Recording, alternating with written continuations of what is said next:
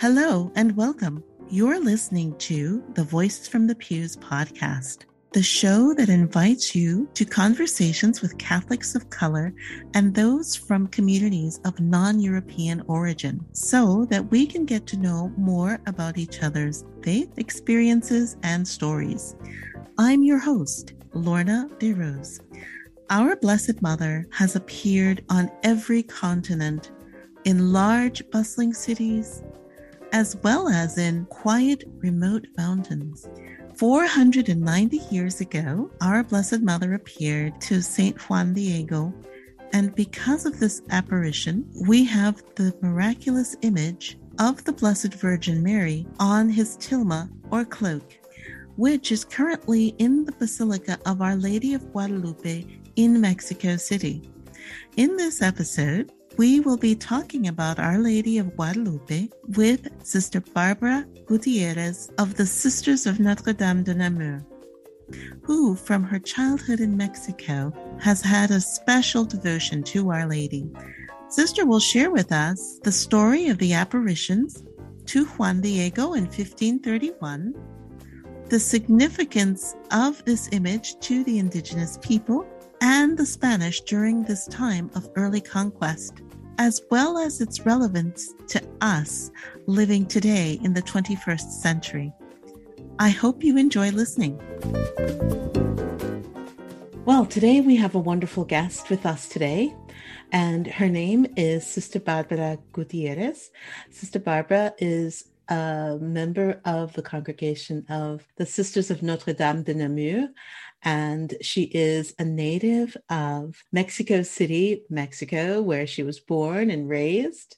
And Sister received her Master's of Theology at Boston College.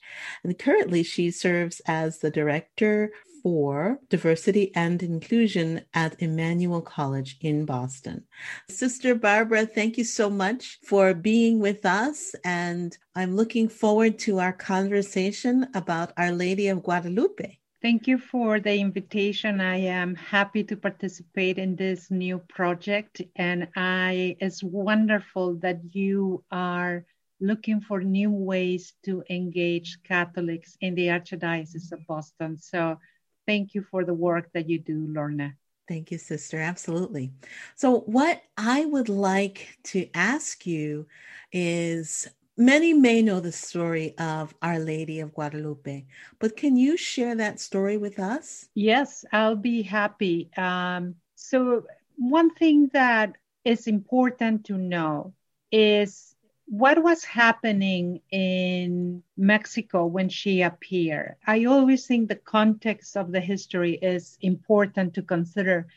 And this was after the conquest of the Spaniards, the arrival of the Spaniards to Mexico. So I'm just going to talk about two different points of view and two different anthropologies. Indigenous people of the central part of Mexico they believe that their existence depended on the interconnectedness of themselves with the nation, within mm-hmm. themselves, with the nation, with earth, and with creation. So, despite the human sacrifices that they did to their gods, there was harmony within the, the self of the Indian and the relationship with creation and the relationship with the human among them um, in the tribes, a deep respect for children. Now, the Europeans at that time, they believed that the true human being was a rational individual who could conquer whatever he could set to obtain. This is about 200 years. They arrived to Mexico about 200 years after the last crusade and there was this constant competition among nations, and they were discovering new lands. So anyone who did not seek to conquer was seen as an inferior uh, human being. So, uh, and then I said two anthropologists because the Europeans they marvel about the order that they found in in Mexico and the beauty of the imperial city of Tenochtitlan but they were horrified and scandalized about the human sacrifice, which makes sense Now, the Indians, they marvel at, at the, about these men on horseback who arrive in, in huge moving islands, right? And they have magic weapons that could destroy it at a distance. And they were horrified by their cruelty and by their ease with which they kill men and women and children. So just to give you an idea that it was a very different point of view. The Indians were really suffering. They have lost everything. They have lost homes. They have lost their food. They have lost their religion, if you want. Uh, they have lost their self value. And it's in this population that Our Lady of Guadalupe appears. So there were five apparitions. Four of them she appeared to San Juan Diego, and one to the uncle of San Juan Diego. And the first apparition was on a Saturday on December 9th. And so she appears to him and identifies herself. And, and San Juan Diego hears the music in the mountain and the birds uh, singing and he is taken by that. And and something very important is that it was just at dawn and that was a very important time of the day for the indians. That's when creation will happen. So right when morning was coming uh, san juan diego sees uh, our lady guadalupe and that's when she calls him my little son my beloved little son and she tells her that she wants a house, a temple built in that hill, and asks him to go and talk to the first Archbishop of Mexico, who was a Franciscan friar. So he goes and talks to, to him and tells him, and of course, the bishop doesn't believe him. Now, San Juan Diego told Our Lady Guadalupe, you know, I, I'm not the person that you're looking for. And just to give you an idea of how damaged was the self worth of the Indians, he says uh, a very powerful phrase. He said, I'm less than a leaf. Uh, I'm less than a leaf. Now, leaf, the Indians use them to wipe themselves when they go, they used to go to the bathroom. And I'm sorry for this description, but it is important to understand that he says, but I'm less than a leaf so that was the word that they had. And he says they are not going to believe me. And she said yes they will. So he goes. Now is in the same day on saturday about 5 p.m when he is going back home that she appears again. Mm-hmm. And he says i told you so. He doesn't believe me so she, uh, Our Lady says to Juan Diego, okay, you are going to go back tomorrow and you are going to tell him again. And Juan Diego does. I mean, he is so taken by the beauty and he's not afraid, despite the fact that he knows that his mission is almost impossible. He is not afraid of going because he can feel the love, he can feel that whoever is in front of him is, is someone special. So he goes again the following day on December 10. And when he is going back, it's about 3 p.m., Our Lady appears to him again. And he says again, I told you so. In fact, they have mistreated him and make fun of him, the, the guards at the gate of the palace. So she said to him, Well, uh, you are going to come back uh, in a couple of days and I'm going to give you a proof because the bishop has said to him, Well, if that is true, tell Our Lady to give you a proof. So that's the, the third apparition. And the fourth one is on December 12th. Now, uh, the uncle of San Juan Diego is very sick. And so the uncle says, Can you bring the priest? Juan Diego and his family had been converted to Catholicism, so he, and they were very devout, uh, a very devout family. Juan Diego was single, as, as much as we know about him. He was about 57 years old. You say he was one of the oldest who has seen an apparition of our Blessed Mother? That is correct. Uh, it's as far as I know, uh, she number one is is one of the few adults, but uh, he seems to be the oldest person that has witnessed an apparition. You are correct. Uh, so, so long story short, he he goes around the hill because he doesn't want to be stopped by Our Lady, and Our Lady finds him. And he explained that he cannot do what she is asking at the moment because his uncle is very sick. And she says to him, "Do not worry, he's not sick anymore." And that brings peace to Juan Diego, and he believes that. So uh, it's in that moment that she asked him to go to the top of the hill and cut some flowers that are going to be there. The flowers were roses. Roses didn't grow up in Mexico at that time. He cuts them and puts them in his uh, tilma, which is the kind of cloak that, that Indians wore on top of their clothing. And when he goes back to her, Our Lady rearranged the flowers and sends him to see the bishop. So that was the fourth apparition. The fifth apparition is while he is on his way to see the bishop, Our Lady appears to Juan Diego's uncle and heals him. And uh, the rest of the story is, is better known. On December the 12th, he goes and finally they let him see the bishop. He experienced a lot of trouble with the guards. They don't want to let him in and not until he shows them what he's in his tilma this is not written but you know i have seen it um, in some legends that every time they tried to touch the roses they couldn't so that's when they get a little bit scared the guards and let him in and then when he sees the bishop he says he's the proof that that you asked me and when he lowers the tilma the image has been impregnated in the tilma of Juan Diego. Now, all this information was recorded in a document in Nahuatl called Nican Mopohua, and it was written in um, 1556. It is in Nahuatl, and it tells all the details of the apparitions. So that's the story of the apparition. That is an amazing story because he didn't feel like he had any agency or any power.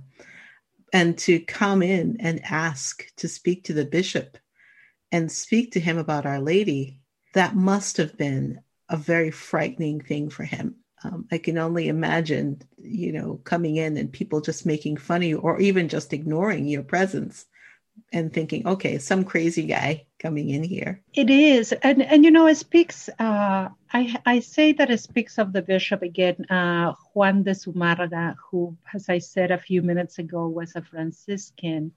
Mm-hmm. It speaks to his kindness to the Indians mm-hmm. because mm-hmm. uh, he received him the first two times. You know, even when he, they made him wait a little bit and he, he received him. Sometimes I wonder if we'll have seen uh, people in the new government of, you know, uh, which was conformed by Spaniards, they probably wouldn't even pay attention. But he talks about the kindness of Juan de Zumarraga to the Indians. That's unusual, and it's good to know that there were some who were kind and respected mm. the Indians then. Coming back to Juan Diego opening up the tilma and what the image was that the bishops and those around him saw. What was that image? And can you share with us what it represented to both people from Spain, from Europe, as well as to the Indians themselves? Yes when we read in the documents, it really took about a hundred years for the devotion to really took a strong hold of the people. And, and we need to think we cannot compare that time with our time. When Michael send you an email, the communication is instant. So what happened with the image? The image stayed in the house of the bishop and stayed there for a while until the bishop uh, built the first chapel on top of the hill, as Our Lady had requested. So, building a chapel, you, you can imagine how long that took. the image was taken there and then taken to a second chapel and you know it was moved to different places but uh, it is important to notice that it wasn't an instant devotion although it really created a new beginning among the indians because it returned somehow a little self-worth this image identified with them the racial features are mestiza, which is the mix of the blood. Uh, that's how they call mestizos, the children uh, that were born between Spaniards and Mexica Indians. So that's a, a, an important point. Her face is brown. Uh, her face is uh, slightly inclined, which is a sign of humility and this is despite the fact that she was she's standing in front of the sun now the sun was the greatest element in the indian culture you know the sun governed over the earth and the stars and the moon the most powerful element in the universe was the soul the sun and not even the emperors could stand in front of the sun and here is this image of a woman standing in front of the sun and you can see the rays of the sun coming behind her. So that's very important. The color of the skin is brown. She's standing in front of the sun. Her eyes, they had done studies and they are images reflecting in both eyes. And the angle of the reflection has been studied again many times and describes uh, people in front of her a short distance. Um, the hair, I mean, we know that she is the image of a virgin because among the Indians there were social norms, and married women had to wear their hair braided and hold it in the top of their head. And her hair, we can see it, is divided at the center and loose. So again, mm-hmm. that was a symbol of virginity. Uh, her hands are in the front in prayer position, which was an important element for the Europeans. And then she has a little brooch on the top of the dress. And that brooch has a cross, it's a very visible cross. So again, that was important for the Europeans. And the position of the brooch at the beginning of the neck is frequently where the Indians place precious stones in their idols, in the statues of their idols, at the same level of the under the neck. It has uh, significant for both Europeans and Indians.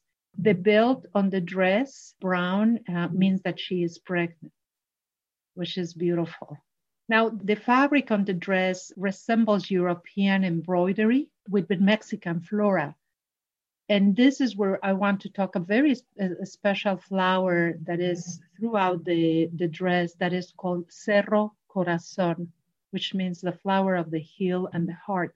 And these flowers had a tremendous importance to the Indians. And as I mentioned at the beginning, they were very connected with nature, with the creation. And um, the flower is in shape of a mountain and a heart. And seeing in the regular position, it looks like a, a hill, like a mountain, which again is important for the mountains, were important for the Indians. Important things happen in the top of the mountain.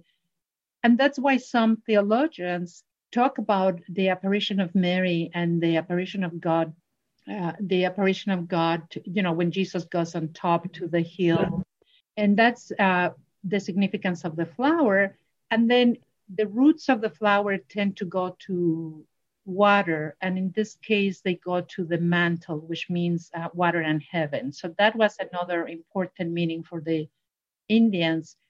If you turn the flower upside down, looks like a heart, which the Indians needed to believe that their gods needed that heart remained alive. And here's Our Lady telling them, I have the heart right here, and you don't need to give me anything to keep me alive. So there's a lot of, of meaning. I could go for hours, but one of the last uh, comments I, I will say is that the stars in the mantle, they have done several studies, and the stars in the mantle resemble the constellations visible in the night sky in December in 1531, the year that she appeared. So it's really significant. I, I wish I could show you this somehow, but um, I'm describing it as best as I can. I could probably post a picture of that along with the pod. Maybe put like a thumbnail and and send people an, a, a link to the image. Yes, that would be great. So, so, that will be what I can tell you about the image, the significance of the image. Uh, uh, one more thing is that she's standing on the moon. Mm-hmm. And again, as I said previously, in front of the sun. And that is great significance. I just am amazed because these, I mean, this image, there are so many things that I think are very symbolic and held in high esteem within the various Indian cultures. But to the Europeans, there are also symbols that they too could grab onto and understand that this is the Blessed Mother, the brooch with the cross, the lady with the sun over her head and the moon at her feet. And that's coming right out of the, the book of Revelations, um, where we describe the woman clothed I forget the, the whole passage, but uh, essentially these are things that both cultures. With the stars. Yeah that's right. So mm-hmm, in the stars yes. it, it had it, it really had a significance that was attracted to both cultures. And i think that helped to begin to build a bridge in faith um, which perhaps helped to I don't know if it completely helped there to be a, a, coexistence, but I'm assuming that there was a bridge formed in their faith and that they both cultures could say, This is my mother and this is a God I can worship. Yes. And and it, it was Our Lady, you know, the mother of God, the mother of the Indians. She made that clear when she tells Juan Diego, Am I not here who I'm your mother? Mm-hmm what else do you need? I mean, and you are, and I'm, holding you in the bosom of my arms, in my arms, in my bosom. And that, uh, again, it was very significant. There was this mother of God that they were told, but it was this mother of God that looked like them in a way that made sense to them, that had so many elements that were precious to them so it was a new beginning because, in one way, it returned some dignity to the Indians, uh, but also help them to believe in God, in the same God that the Europeans were talking about. So mm-hmm. it was a very powerful element of the evangelization of the Indians, but it came with that love and with that humility yeah. you know, more than anything, humility. So mm-hmm. That was the meaning at that time. It wasn't instant. And when people said, well, why it took so long? Well, how long did it take to build that chapel at that time, right? Sure. I mean, in some cases, we know it would take a couple of generations to build you know, a church and many more to build a cathedral. So never mind a chapel. I, am sure that took a long time. Yeah, I mean the Metropolitan Cathedral took a hundred years, so much that you actually see a couple of different archaeological uh, styles. So that's what it meant at that time, and what it means today. I visit the the Shrine of Our Lady of Guadalupe every time I go to Mexico, and there are staggering demonstrations of faith. Mm. And it's a place where we all come together. Uh, one can see people with lots of money praying to her. One still can see Indians coming from the little towns away from Mexico City, young people, older people, children, all colors of people are there people with tattoos, you know, people who look rough. Right. So, but they are there and and people who look gentle, perhaps a teenager or a child. So it's it's a place where everybody goes and everybody has the same value once one enters the basilica. Now, the new basilica that was built in the 70s is a circular shape and it has a capacity for 10,000 people. That's amazing. Isn't it? 10,000 people. 10,000 people are able to enter the basilica. And the shape, Lorna, it doesn't matter where you enter, you always look at her. Even if it's right from the side, you, you can still see her. That's wonderful. Yeah. When we're thinking about the messages, you know, for people in the 16th century when she appeared and to us in the 21st century, you know, she is the Empress of the Americas, if you will, but she's also our mother. And I think when I'm thinking about these times that we've been going through, especially 2020, what does that say to us now during these very difficult and turbulent and uncertain times? Well, you know, I was talking recently to a group of people in Zoom. We had a prayer service for Advent and um, and the role of, of Mary and, and is that waiting. It is the love and the trust of the people, just knowing that she again just the, i think the word mother encompasses everything mm-hmm. just knowing that she is our mother and that she is going to intercede for us with god there's nothing you know i almost think if i did something when i was a child and i would mm-hmm. not tell my mom because i was too afraid of my dad and i wanted my right. dad to tell my mom to get me out of trouble well mm-hmm. that but 20 times more right today when we have so many afflictions and and worries and when i hear today of 300,000 people dead because of the virus mm-hmm. just in this country it just knowing that our mother is is with them knowing that our yeah. mother uh, has been with them all through that process is knowing that our mother goes with the migrants when they come mm-hmm. desperate because no one wants to leave the place where they were born. It's a place with your own language, when you have the neighbors, when is is your food. No one likes to become an immigrant. Right. Um, and she's with them uh, it's very difficult to explain. I and you know as much as I was able to explain the history and what uh, the image and the elements of the image that are important, something that I cannot is the experience of being there. Right. It is the experience of the faith and the hope and the love that is felt again once one enters the church. And, and people carry her with her. You know, it's, it's interesting to know when people in Japan were talking 1700s, when the missionaries go there, they ask the people to deny God. And, and the way they do it is they ask them to step into images of God. And among those images that they had for people to step in was uh, they have found images of Our Lady of Guadalupe and they had them step on yeah those images as a way to deny yeah. God. And and you know, she wow. was there. We're talking 1700s, and she, and she was already in Japan. And she was already in Japan. In Japan. Right.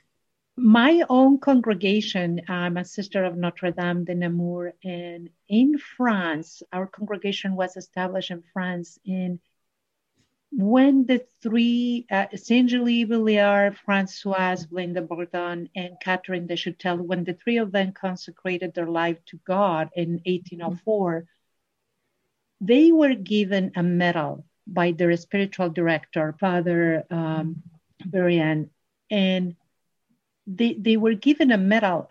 Each of them got mm-hmm. exactly the same medal, and the medal is of Our Lady of Guadalupe. Now, there's also a connection to Spain as well, right? Yes.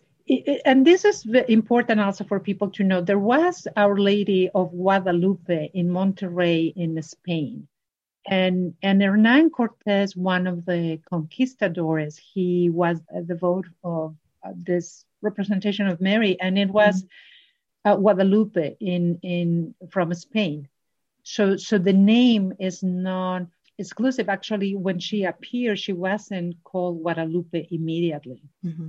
And you know, so again, is the merging of the two of the two worlds. But yes, there's a Our Lady of Guadalupe from Spain, uh, which is not known today. Mm-hmm. And really, Mexicans had had brought Our Lady Guadalupe to all over the world. I mean, uh, here in in Revere, well, in, in several temples, but in Revere, in several churches, but in Immaculate Conception in Revere every December 12th, they bring the mariachis at 5 a.m. and they sing the mañanitas. And they used to do it also in, in Lawrence, Our Lady of the Assumption. And it's really powerful, really mm-hmm. powerful to go there that early with the people and the singing. And you see people crying and you see people praying to her.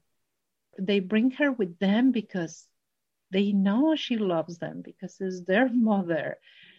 It's, it's that knowledge that that you are okay as long as she is taking care of you she's there and she's holding you and she's pointing you toward her son yes and she's guiding you yes so of course having that comfort yes especially in a new country in a new place a new language new food that really helps you to feel more not alone not isolated and affirmed Yes, so so it's a very strong. Um, it's it's our mother for all of us Mexican, and and you know there's a, a, a phrase that says "ser mexicano es ser guadalupano," which translates if uh, being Mexican is being Guadalupean. I mean that we belong to to Guadalupe.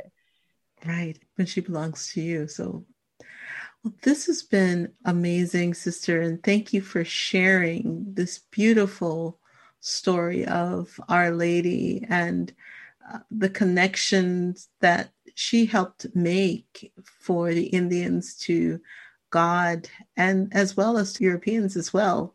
And she continues to this day making the connection for all of us, um, helping us not to feel alone, not to feel isolated, helping us to understand that she's pointing us to Christ Yes. Um, no matter where we are. Yes. Well, it, thank you. As it's a, a, brief moment is difficult to to put so much history and so much meaning and, and, so many examples into a short period of time. But again, uh, I will just like to finish by saying, you know, the the Basilica of Guadalupe is the second most visited basilica in the world after St. Peter's. That is amazing. Yes. I knew it was very well visited by many, um, but I didn't understand it was like the second most visited basilica after St. Peter's. Yes, and, and it is uh, the site of the largest pilgrimage uh, in the world, uh, about 20 million visitors a year. So, you know, and, and lastly, it's all over the world. I'm just amazed of the places that I can go, and she's right there. and she is in Belgium and she is in France and she's in Italy and she is in New York and she is in Colombia and everywhere. And it's significant to me how she has bridge is is the bridge among the people in, in the world. And again, I'm really happy to be here and share this. And I'm sorry I'm not able to share the faith and in what it feels to be there, but it's it's it's impossible. So I hope uh, people who are listening have some time and opportunity to visit the shrine in Mexico City. Well, one day when we're all able to travel comfortably, I'm sure people more many more people will have that opportunity. Perhaps we can do another episode after some time, sister, about Our Lady, just a little bit more looking at perspectives. Yes, yes, I'll, I'll be happy. We can talk a little bit more about perhaps how is she view around the world. Yeah, um, I think so. Yeah. But I'm um, again, thank you very much for the invitation. It has been a privilege. It has been an honor. It's, it's a privilege to talk about her, and it's an honor to talk to you. You have to be very proud of yourself for starting this new project and, uh, thank you for the opportunity to participate in it. Oh, well, sister, thank you so much. And it's a privilege to have you be my guest and share about Our Lady of Guadalupe I think it's a blessing for me, and I'm sure for all those who hear it, it will be a blessing as well.